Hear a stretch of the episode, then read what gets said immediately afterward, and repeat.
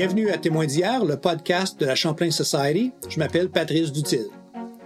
Il n'a jamais manqué de gens pour dénoncer l'état de la démocratie canadienne et l'une des principales accusations a été que la discipline de parti étouffe la possibilité de parler ouvertement et sans crainte de représailles, que ce soit dans les assemblées législatives ou même à l'extérieur du Parlement.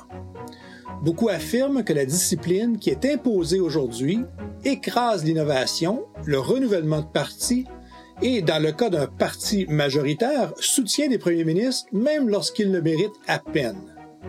Mais comment en est-on arrivé là? Y a-t-il jamais eu un âge d'or où les parlementaires canadiens pouvaient rivaliser avec leurs collègues du Congrès américain, de la Chambre des communes britanniques ou de l'Assemblée nationale en France?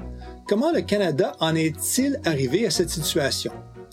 Mon invité aujourd'hui a fait un travail extraordinaire en essayant de trouver les réponses à ces questions. Il s'agit de Jean-François Godbout, professeur de sciences politiques à l'Université de Montréal, et il vient de publier Lost on Division, Party Unity in the Canadian Parliament, un nouveau livre des presses de l'Université de Toronto. Je l'ai rejoint à son bureau à Montréal. Jean-François Godbout, bienvenue au balado de la Champlain Society. Merci, euh, je suis très honoré euh, par l'invitation de la Société Champlain euh, pour venir parler de mon dernier livre. C'est vous le témoin d'hier pour cet épisode. Que s'est-il passé le 6 décembre 1921? Le 6 décembre 1921 est une journée d'élection. c'est une élection particulière parce que pour la première fois de l'histoire du Canada depuis la Confédération, on assiste à l'élection euh, d'un tiers parti au Parlement, de suffisamment de, candidats d'un tiers parti pour euh, en fait former le, principal parti d'opposition euh, au gouvernement. Donc les libéraux remportent l'élection, mais le premier parti d'opposition, c'est le Parti progressiste en termes de sièges, suivi du Parti conservateur. Et qu'est-ce qui est particulier? c'est qu'à partir de ce moment-là, dans l'histoire des partis politiques canadiens, du système partisan canadien, c'est que les, tiers partis n'ont jamais disparu. Donc, on n'est jamais retourné à un équilibre avec deux partis, c'est-à-dire les conservateurs et les libéraux qui s'affrontent au Parlement, comme ça a été le cas avant 1921 et comme ça a été le cas, bon, euh, disons, euh, euh, historiquement dans le régime parlementaire britannique, si on regarde en Angleterre et, auparavant au Canada. Je veux tout de suite vous poser la question emblématique de la Champlain Society au sujet des sources qui ont alimenté votre recherche. Votre livre est dédié à la compréhension des niveaux d'unité des partis au Parlement de 1867 à 2015. Quelle méthode et quelles ressources avez-vous exploitées? Euh, donc, euh, j'ai fait un doctorat aux États-Unis. Euh, j'ai travaillé avec des, professeurs qui étudiaient les votes au Congrès américain en employant une, approche historique et institutionnelle. Donc, j'ai comme été formé dans, euh, avec cette approche-là euh, durant mes études. Donc, une fois que j'ai euh, commencé mon travail au Canada, j'ai commencé, mon premier poste c'était à Vancouver, à l'université Simon Fraser. Je me suis posé la question, est-ce qu'il serait possible justement d'étudier les votes au Parlement de la même façon que, que je l'ai fait quand, quand je regardais euh, les votes aux États-Unis au Congrès américain, parce qu'eux, ils, avaient vraiment euh, récolté tous les votes au Congrès depuis euh, le premier Congrès jusqu'à aujourd'hui, puis il y avait énormément de livres et d'analyses qui avaient été faits sur ces votes-là. On n'avait pas la banque de données, une banque de données comparable au Canada.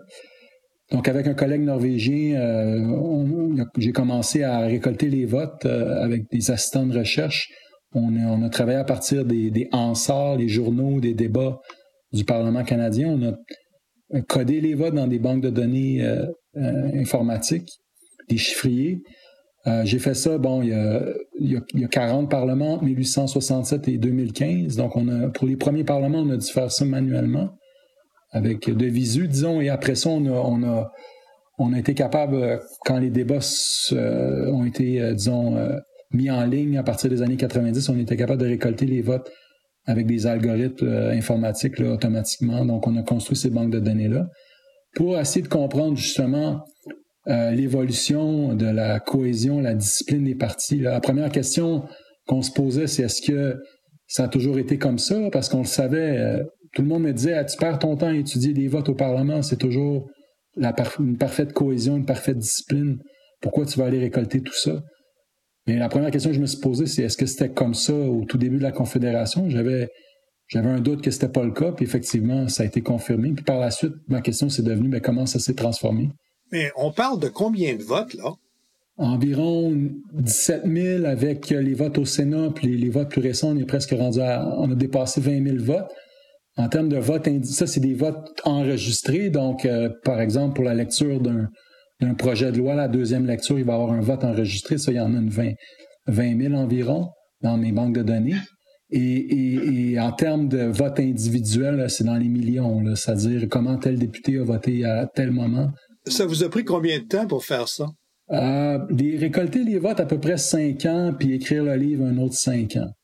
C'est une banque de données absolument remarquable. Merci. C'est précieux. John McDonald se plaignait souvent qu'il y avait trop de, de loose fish, il disait en anglais. Moi, je traduis ça de poissons imprévisibles au Parlement. A-t-il eu du mal à contrôler son caucus? Est-ce que c'est vrai? Est-ce que les libéraux, dirigés par Antoine-Aimé Dorion, par euh, Brown, par Blake et ensuite par Wilfrid Laurier, les libéraux ont-ils eu le même problème? Euh, ben, je pense qu'il est important de se rappeler qu'au moment de la Confédération, il y avait beaucoup plus d'indépendants euh, qui, se disaient euh, libéraux, qui se disaient conservateurs au Parlement, mais qu'en réalité, euh, c'était plus des, hommes, parce que c'était tous des hommes blancs à cette époque-là, c'était plus des, hommes qui, étaient, comment dire, qui, étaient des gens de marque dans leur communauté, donc, ils ne dépendaient pas des partis pour se faire élire. Ils arrivaient à Ottawa pour représenter leur comté. Euh, il y avait quelques centaines d'électeurs dans leur comté, donc ils connaissaient pas mal le monde qui votait pour eux. Et donc, une fois rendus au Parlement, ben, ils se disaient peut-être libéraux, euh, pardon, peut-être libéral ou peut-être conservateur, mais euh, une fois qu'on arrivait devant un vote, si ça allait peut-être nuire à leur circonscription, ils n'hésitaient pas à s'opposer à leur parti. C'est pour ça qu'on les appelait des, moi, j'ai traduit ça poisson glissant, là. Mais loose fish, euh, le terme anglais utilisé par McDonald's. Euh, il y en avait plusieurs. Et, il y en avait aussi au Canada uni. C'est un problème endémique. Là, les, on dit aussi shaky fellow, donc euh, caractère chancelant, disons. bref, c'est députés, euh, disons, qui faisaient partie de l'élite locale euh, dans, les, circonscriptions. il y en avait 200 environ à l'époque, un peu moins, mais euh, ils dépendaient beaucoup du patronage du gouvernement. Ils donnaient des, emplois de voirie, euh, inspecteurs des, poids, et mesures, douaniers, etc., postiers. Donc, il ils contrôlaient ce patronage fédéral-là dans leur circonscription. Il y avait tendance à aller du bord du gouvernement pour, pouvoir compter sur le patronage. Mais comme je vous l'ai dit, euh, ça ne voulait pas dire qu'elle a tout le temps appuyé le, parti. Donc, on, et, ce qu'on remarque, c'est qu'avec l'adoption de la politique nationale en 1878, euh, la cristallisation des positions par rapport au libre-échange, les conservateurs deviennent protectionnistes, les libéraux étaient plutôt libre-échangistes, mais ça devient très, très clair avec la politique nationale dans l'esprit des électeurs ces, ces espèces de députés-là là, qui se promenaient à gauche et à droite, ben, c'est devenu une espèce en voie de disparition parce que de plus en plus les électeurs avaient tendance à, choisir leur, homme. Encore une fois, on a affaire à des hommes blancs, à choisir leur homme en, en, en, pensant qu'elle allait soit être du côté du libre-échange, par exemple, voter avec pour les intérêts des fermiers ou voter pour le protectionnisme des intérêts de l'industrie, etc. Donc, ça prend un certain temps, mais ils finissent par disparaître. Puis ça, on le remarque dans la banque de données. Alors, vos recherches démontrent que les grands changements dans la solidarité de parti ont eu lieu durant la première décennie du 20e siècle. Quel phénomène avez-vous repéré à cette époque-là? Ben, j'ai remarqué que le niveau élevé de discipline de parti euh, qu'on observe aujourd'hui, qui est très, très, très, très, très fort, très élevé, était en fait pratiquement euh, était présent pratiquement au même, au même niveau à partir de, des années 1920. Donc, ça fait assez longtemps là, que la discipline de parti, euh, la cohésion des partis, l'unité des partis lors des votes enregistrés au Parlement est, élevée. Donc, et, dans, dans mon, mon, livre, en fait, je cherche à expliquer comment on s'est rendu là. Puis, j'ai pas besoin de parler de tous les votes pendant 150 ans. Là. Euh, puisque la situation est plus ou moins réglée à partir de 1920. C'est ce que j'argumente dans mon livre. Donc, comment on s'est rendu là? Euh, ben, j'explique qu'il y a quatre facteurs, disons, euh, qui sont séquentiels, qui expliquent, disons, la, transformation du Parlement canadien. J'ai parlé du premier à l'instant. L'adoption de la politique nationale a un petit peu réglé des problèmes, des conflits qu'il y avait au sein des caucus qui réduisaient l'unité je vais vous donner un exemple. Choisir la capitale financière euh, euh, du Canada. Est-ce que ça va être Montréal, Halifax, Toronto? Euh, choisir des lignes de chemin de fer. Est-ce qu'on allait passer par tel village, tel autre village? Si ça mettait en, compétition deux, deux, membres du même parti, ils n'allaient pas nécessairement voter du même bord. Vous me suivez?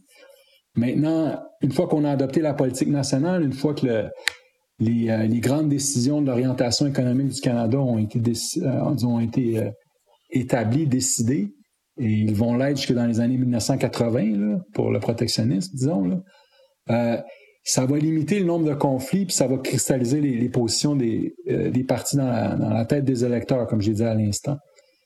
Cela dit, ça n'a pas réglé tous les problèmes de la Confédération, puisque le rôle, en fait, la place des catholiques et des francophones à l'extérieur du Québec, ça demeure un enjeu très divisif qui va très qui va, qui va diviser pardon euh, qui va créer beaucoup de conflits intrapartisans qui va diviser les partis à l'interne encore pendant de nombreuses années du moins jusqu'à la, euh, ben disons le, point culminant c'est la pendaison de Riel euh, au cinquième parlement qui va en fait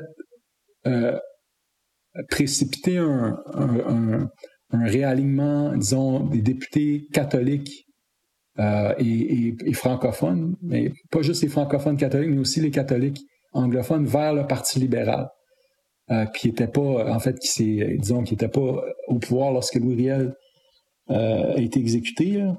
Et, ça, c'est comme le début de la fin, disons, pour les catholiques au sein du, Parti conservateur.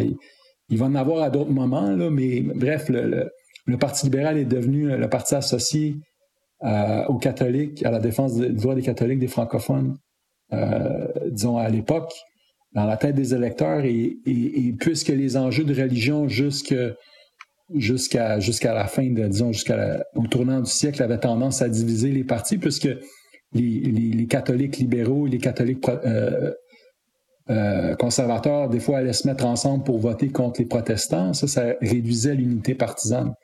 Mais qu'est-ce que je démontre dans mon livre, c'est qu'une fois que les enjeux, euh, disons la pendaison de Riel, ça devient clair que le Parti des catholiques, c'est les, libéraux, la, cohésion des partis augmente encore plus. Là, ça nous amène à l'autre transformation du début du, du 20e siècle. Ça nous amène à la transformation des règles parlementaires parce que le rôle de l'État canadien augmente, euh, devient plus important plus on avance dans le temps et les partis commencent à vouloir, le gouvernement commence à vouloir contrôler davantage l'agenda législatif, donc va modifier les règles parlementaires, puisqu'ils peuvent compter sur des caucus plus idéologiquement cohésifs, et capable de changer les règles parlementaires en introduisant notamment euh, disons, un plus grand contrôle de l'agenda. Je me répète, mais aussi, par exemple, la clôture, une règle parlementaire qui permet... Ce qui était introduit par M. Borden. Exact, euh, qui va permettre de clore les débats, mais des débats qui divisaient justement son caucus sur la question de la marine canadienne. Et, ben, en fait, lui, c'était l'aide, l'aide, pardon, le Naval Aid Bill, la, traduction m'échappe, mais l'aide à l'Empire britannique pour construire une navire. Le Bill de marine, ça s'appelait. Excellent, merci. Bref, ces règles parlementaires-là vont, euh, vont, vont, vont réduire l'influence des députés d'arrière-ban en, augmentant le contrôle de l'agenda entre les mains des, des, leaders des partis, des leaders parlementaires. Et, ça, c'est comme la, conséquence de l'augmentation de ces règles-là. Ça va, ça va être une plus grande rigidité, une plus grande discipline. Puis ça va aliéner un certain nombre de députés euh, des, principaux partis. Dans un premier temps, les, progressistes de l'Ouest, qui étaient au départ libéraux, euh, puis plus tard sont, sont, se sont joints au Parti conservateur unioniste de Borden, mais aussi les, nationalistes canadiens-français, euh, tel Henri Bourassa, qui est au départ libéral, qui va ensuite devenir conservateur euh, avec ses supporters pour enfin un peu sortir complètement euh, du système. Bref, ces factions-là, quand les règles étaient moins claires, et moins rigide, pardon, il était toléré au sein des deux principaux partis.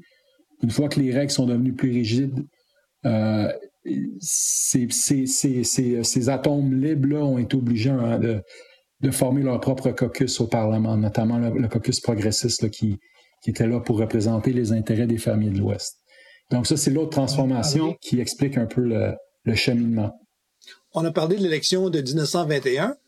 Euh, la réalité est que les progressistes ont été progressivement, j'utilise le mot, réabsorbés par le Parti libéral.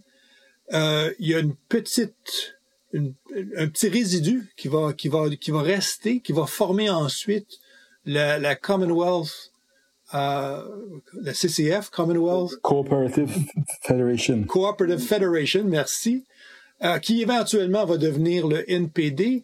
Est-ce que la discipline de parti explique le, le fait que ce tiers parti puisse endurer, puisse persister? Ben, c'est clair que, comme je l'expliquais à l'instant, il y a des limites à avoir un système dans notre, dans notre système parlementaire euh, d'origine britannique avec euh, un mode de scrutin euh, à représentation géographique uninominale à un tour où la pluralité est suffisante pour gagner un siège. Bref, il y, a, il y a, dans un pays comme une fédération comme le Canada où il y a, des, il y a différents types d'intérêts régionaux là, qui sont en conflit, notamment dans un premier temps le centre du pays, les intérêts économiques de l'Ontario et du Québec, mais aussi les intérêts ethno-religieux des, historiquement des catholiques, des francophones, avec les intérêts des maritimes avec les intérêts de des, familles de l'Ouest canadien, euh, puis plus tard, bon, des, ouvriers, de, la, disons, de la classe ouvrière. Comment voulez-vous que toutes ces, euh, ces voix-là soient entendues dans un système avec seulement deux partis? Ça devient extrêmement compliqué dans la mesure où on, impose euh, une, importante discipline de parti, où on limite, euh, disons, l'expression des griefs que ce soit au niveau des votes ou au niveau des projets de loi introduits ou au niveau des, débats à la Chambre des communes. Alors, ce que je démontre dans mon livre, c'est justement la rigidité de ces règles-là fait en sorte que ça devient plus facile de faire bande à part, de créer son propre parti, que d'essayer de naviguer les deux, les deux, les deux caucus existants, existants, pardon, le principal caucus historique, les conservateurs et les libéraux. Parce que la société canadienne est juste trop compliquée. Là. Euh, et, les choses vont pas aller en, se simplifiant avec le temps. Disons que les intérêts aujourd'hui ont changé. On pourrait dire aussi que les chefs de parti euh, font peut-être erreur en insistant tellement à une fidélité complète des membres de leur caucus, non? Ouais, est-ce qu'ils font erreur? C'est sûr que récemment, j'ai regardé dans le Parlement actuel le nombre de votes de dissension. On parle pas de dans, certains votes, il y a eu de la dissension. On a juste compté le total de, le nombre total de fois qu'un député aurait voté ou une députée aurait voté contre son parti. Et euh, sur 40 votes, j'en ai compté un seulement. Donc, il y a une fois un député qui a voté contre son parti. Donc, on est euh, l'équivalent du Politburo ou, euh, ou la Corée du Nord, présentement, en, termes de loyauté, c'est du jamais vu. Alors, effectivement, on peut se poser, bon, il y a un, gouvernement minoritaire, il y a la pandémie, euh, donc il y avait des caucus limités là, qui pouvaient voter sur, sur certains enjeux, c'est vrai, mais d'un autre côté, est-ce qu'on a besoin d'avoir, comme vous le soulignez, un aussi haut degré de cohésion euh, dans les partis?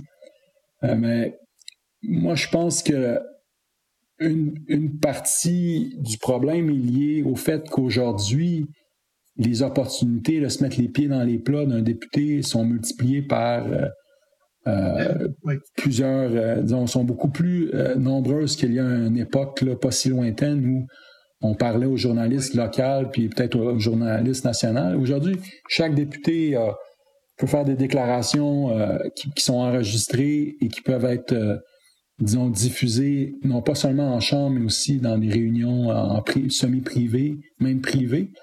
Euh, il peut n'importe quoi qu'on peut dire, n'importe quel euh, de tweet qu'on peut faire, ça peut mettre le candidat et le parti dans l'embarras. Donc, le parti veut contrôler le message absolument.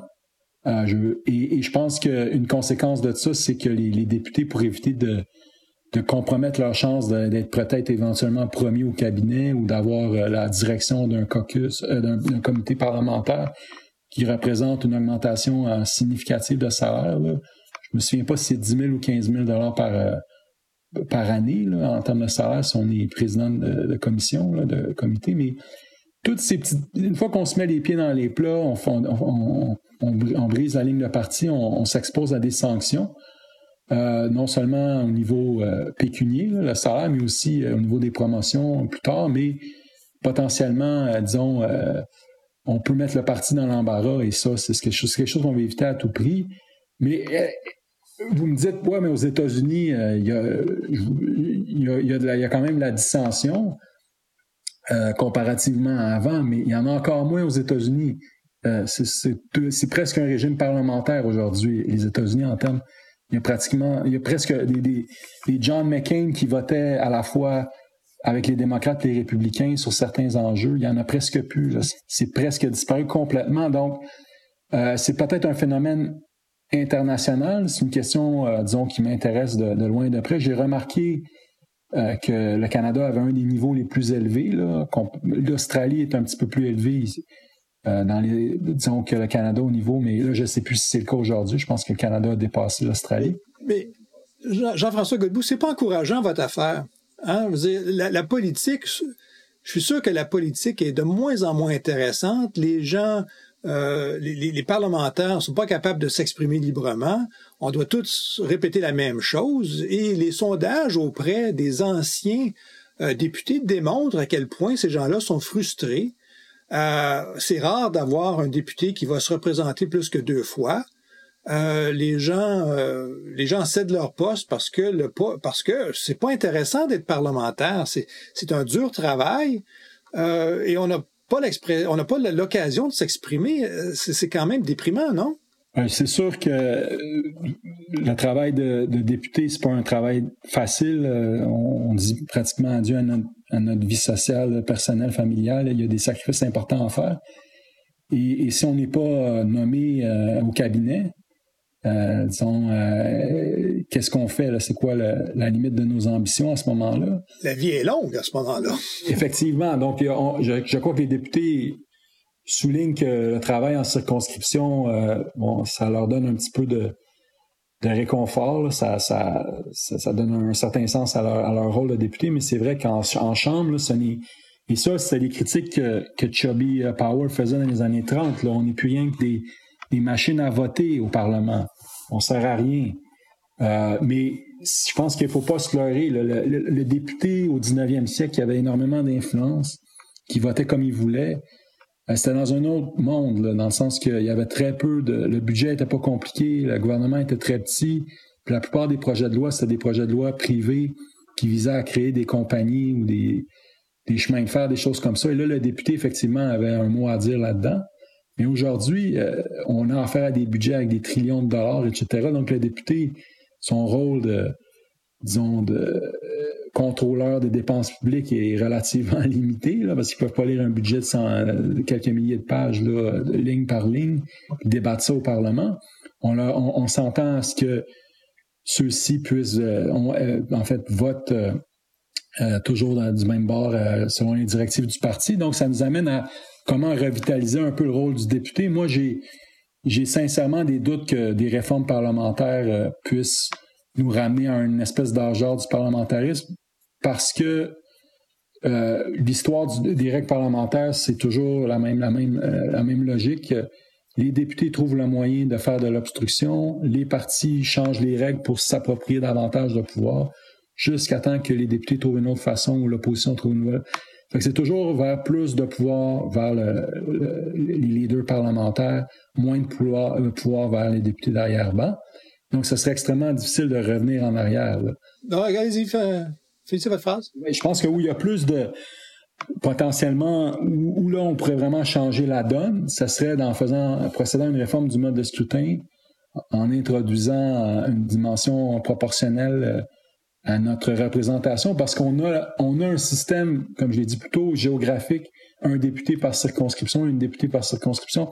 On s'attend à ce que ce député-là euh, représente les intérêts de la circonscription, là, tel, que défini dans notre esprit. Mais bref, ça veut peut-être dire une fois de temps en temps de s'opposer au gouvernement si ça fait pas notre affaire. Mais la réalité, c'est que le député, il va toujours respecter la ligne de parti. Puis c'est bien qu'il fasse, qu'il vote avec le parti, ça augmente la, responsabilisation des partis politiques. Ils disent qu'ils vont faire certaines choses au Parlement. Euh, les députés votent dans ce sens-là en respectant leurs promesses. Donc, si on avait des députés qui faisaient à leur, tête euh, à chaque moment, mais ça, ça diluerait un peu la responsabilisation des élus. Là. Euh, si vous n'avez pas beaucoup d'espoir que les réformes parlementaires pourraient aider, vous songez euh, dans ce cas-là à une réforme électorale? Exact, c'est ça que je disais. Désolé, le, donc en introduisant un, mode de système mix, une dimension de proportionnalité où il y aurait des députés, disons, qui seraient nommés par les partis, puis d'autres députés que leur travail, ce serait être à la fois dans les partis, mais aussi représenter les intérêts de circonscription. On aurait un petit peu un, contrepoids à cette domination absolue des partis, puisque le rôle de toujours être du bord du parti reviendrait plutôt aux députés des listes et aux membres, euh, aux chefs de parti, mais euh, la, relation qu'il y a entre la circonscription et le député euh, élu par le mode de scrutin, disons, uninominal de représentation géographique, là, on pourrait tolérer justement peut-être un peu plus de, de, dissension parce qu'il y aurait un contrepoids des membres élus par la liste. Et c'est ce qu'on remarque en Allemagne. Euh, avec leur système proportionnel, des collègues ont démontré euh, au niveau des votes puis au niveau de ce qui est dit aussi au Parlement que dans un mode mixte, euh, si on compare les députés de liste avec les députés, les députés qui représentent les circonscriptions, les députés de liste ont tendance à toujours dire ce et faire ce que le parti demande et les députés de circonscription font preuve de plus d'indépendance. Donc, il y a comme un, instrument institutionnel pour changer les choses. Changer les règles parlementaires, on a essayé de le faire avec Michael Chung, le, mot en anglais, le titre en anglais c'est Reform, la loi sur la réforme parlementaire, je pense. Reform Bill en anglais, ça n'a strictement rien changé. Donc, on voulait donner plus d'indépendance aux députés. on parle de quelque chose qui a été adopté avant 2015, là, puis ça n'a rien changé. On a introduit au Parti libéral euh, un, système de whip de trois lignes emprunté au modèle britannique où les votes sont classés par importance. Première ligne étant les votes qui mettent la, confiance du gouvernement en jeu. Deuxième, troisième ligne où c'est des votes moins importants où on tolère plus de dissension. J'ai parlé à Stéphane Dion euh, il, y a, quelques années justement de ce système-là. Et il m'a dit que les libéraux euh, pouvaient voter comme ils le voulaient sur la deuxième et la troisième ligne, si ça n'avait pas rapport avec euh, la première, une question de gouvernement, du programme électoral, etc. Mais il m'a dit aussi, ah, il faut respecter la Charte des droits et libertés. Ça, c'est sur la deuxième, troisième ligne. Donc, sur les questions comme morale, avortement, etc., ça veut dire qu'il faut respecter la ligne de parti. Donc, puis en, fait, la, Charte des droits et libertés, c'est très vague et très large, là, comme qu'est-ce que ça veut dire concrètement? Donc, si vous regardez les libéraux aujourd'hui, il n'y a pratiquement pas de dissension, comme je l'ai dit. Donc, ça n'a pas, grand, ça pas changé grand-chose. Est-ce que ça veut dire que tous les libéraux sont fâchés de, respecter la ligne de parti ou tous les conservateurs sont fâchés? Je, le sais qu'il y en a plusieurs qui, qui, qui, apprécient, donc, qui partagent l'idéologie du parti, donc ça ne les dérange pas de voter avec le parti. Mais il y en a aussi certains qui trouvent, qui se, qui se réfugient derrière la ligne de parti pour justement éviter de se faire blâmer. Si on en prend une décision qui va à l'encontre de leur circonscription, ils peuvent toujours blâmer le parti dire Ah, j'aurais bien voulu voter de, de ce part-là, mais le parti m'a obligé. Ça, c'est Agnès Maltais qui m'a parlé de ça lorsqu'elle était euh, au Parti québécois. C'était une stratégie. Elle disait faut pas qu'il y ait de dissension parce que là, tout le monde peut blâmer le parti. C'est un peu euh, contre-intuitif, mais l'argument, c'est logique quand vous y pensez. Là. Euh, on peut utiliser cette carte-là quelquefois durant un mandat. Là. Comment est-ce que le Canada se compare avec les autres pays dans le système Westminster? Est-ce qu'on est les pires? Euh, ou est-ce qu'on est plus libéraux dans le sens de donner? Comment, comment, comment est-ce qu'on se compare?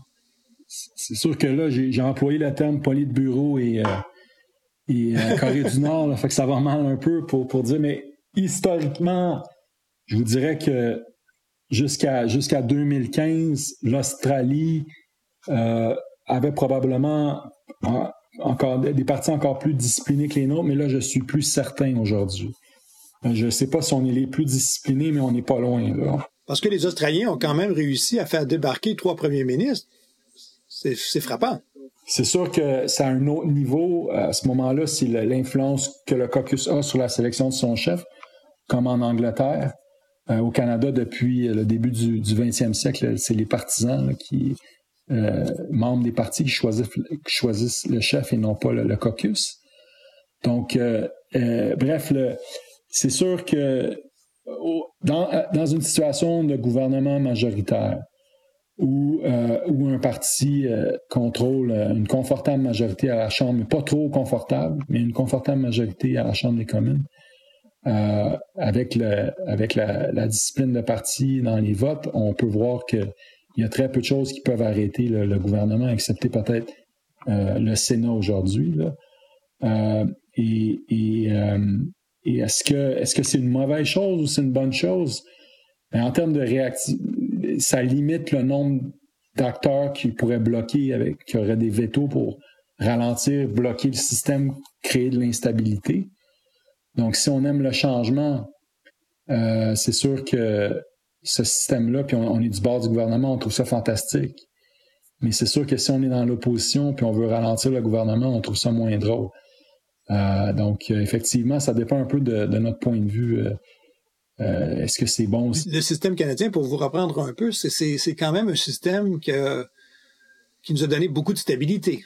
Effectivement, si on regarde historiquement, depuis le premier Parlement en 1867 jusqu'à aujourd'hui, seulement un, un, gouvernement a été obligé de démissionner parce qu'il euh, n'y avait pas euh, suffisamment euh, d'appui au sein de son propre caucus. C'est le, deuxième. 1873.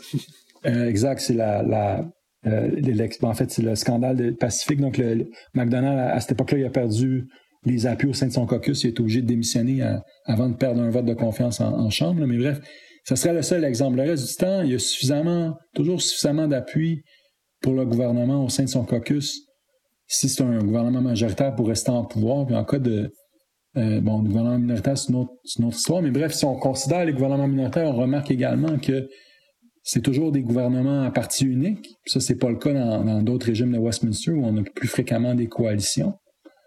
Alors, cela dit, ça nous amènerait à, avoir de l'instabilité, le fait qu'il y a un gouvernement qui dépend de coalitions, de votes ad hoc, euh, mais le fait que justement on a des partis disciplinés euh, des, deux bords la Chambre des communes, gouvernement et opposition, fait en sorte que c'est quand même stable dans le sens que les partis sont capables de s'entendre pour euh, qu'un gouvernement minoritaire reste en place. Euh, j'ai calculé à peu près en moyenne un an et demi, pas loin de deux ans. Puis si on compare ça avec euh, les, les, coalitions plus formelles dans les autres pays ou les provinces canadiennes qui durent habituellement trois ans, c'est pas si, si pire que ça. on n'est pas on n'est pas dans un monde comme comme on l'a connu au Canada, en Canada uni où les gouvernements tombaient deux trois fois par année, on changeait de gouvernement à cause d'un manque de discipline de parti dans les caucus.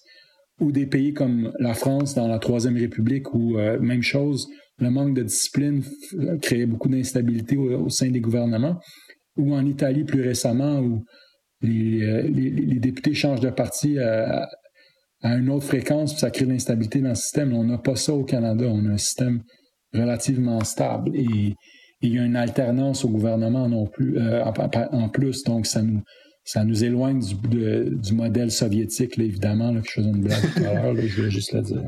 Alors, c'est un système qui nous donne des avantages et qui offre aussi euh, quelques désavantages.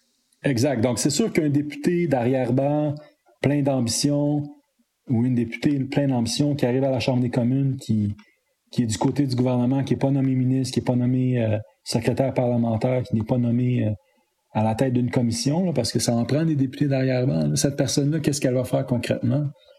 Euh, le travail va probablement être, euh, euh, comme disait Chubby Power, une machine à voter. et, et, sans plus. Donc, elle va peut-être trouver son rôle plus important au niveau de la circonscription, peut-être au niveau des discussions du caucus. Moi, je suis pas. personne n'est invité aux discussions les mercredis du. Je pense que c'est toujours mercredi? Je pense que oui des caucus. Donc, euh, on ne sait pas ce qui, ce qui se dit à ce moment-là. Peut-être que le député ou la députée euh, pourrait dire euh, au gouvernement ce qu'elle ce pense de ses politiques, mais elle ne le fera pas en public, ça c'est certain. Donc, le travail est peut-être moins intéressant, mais il faudrait voir avec eux. Votre, votre livre met les choses en perspective. Jean-François Godbout, je vous remercie d'avoir été mon invité. ça fut mon plaisir. Alors, mon invité était Jean-François Godbout. Son livre est Lost on Division, Party Unity in the Canadian Parliament, publié par University of Toronto Press. Vous avez entendu Témoin d'hier, le balado de la Champlain Society sur l'histoire canadienne. Je vous demande de visiter notre site web à champlainsociety.ca vous en saurez plus sur ce que fait la société et un endroit pour devenir membre et pour soutenir notre organisme si vous aimez ces conversations sur le passé canadien. On vous demande de nous appuyer aussi sur les médias sociaux que vous utilisez. Nous serions vraiment fiers de votre enthousiasme. Ce balado est rendu possible par les membres de la Société Champlain, des gens qui ont choisi d'investir dans le travail acharné de donner vie à des documents originaux de l'histoire canadienne. Je vous remercie. Merci également à la Hudson's Bay Company History Foundation, à la L.R. Wilson Institute of History à McMaster University et à un consortium d'éditeurs de livres savants canadiens qui comprend l'University of Toronto Press, University of British Columbia Press et les presses de l'Université d'Ottawa. Je m'appelle Patrice Dutil. Cette interview a été enregistrée en pleine pandémie le 16 septembre 2020 par notre excellente productrice Jessica Schmidt. Merci tout le monde et à la prochaine.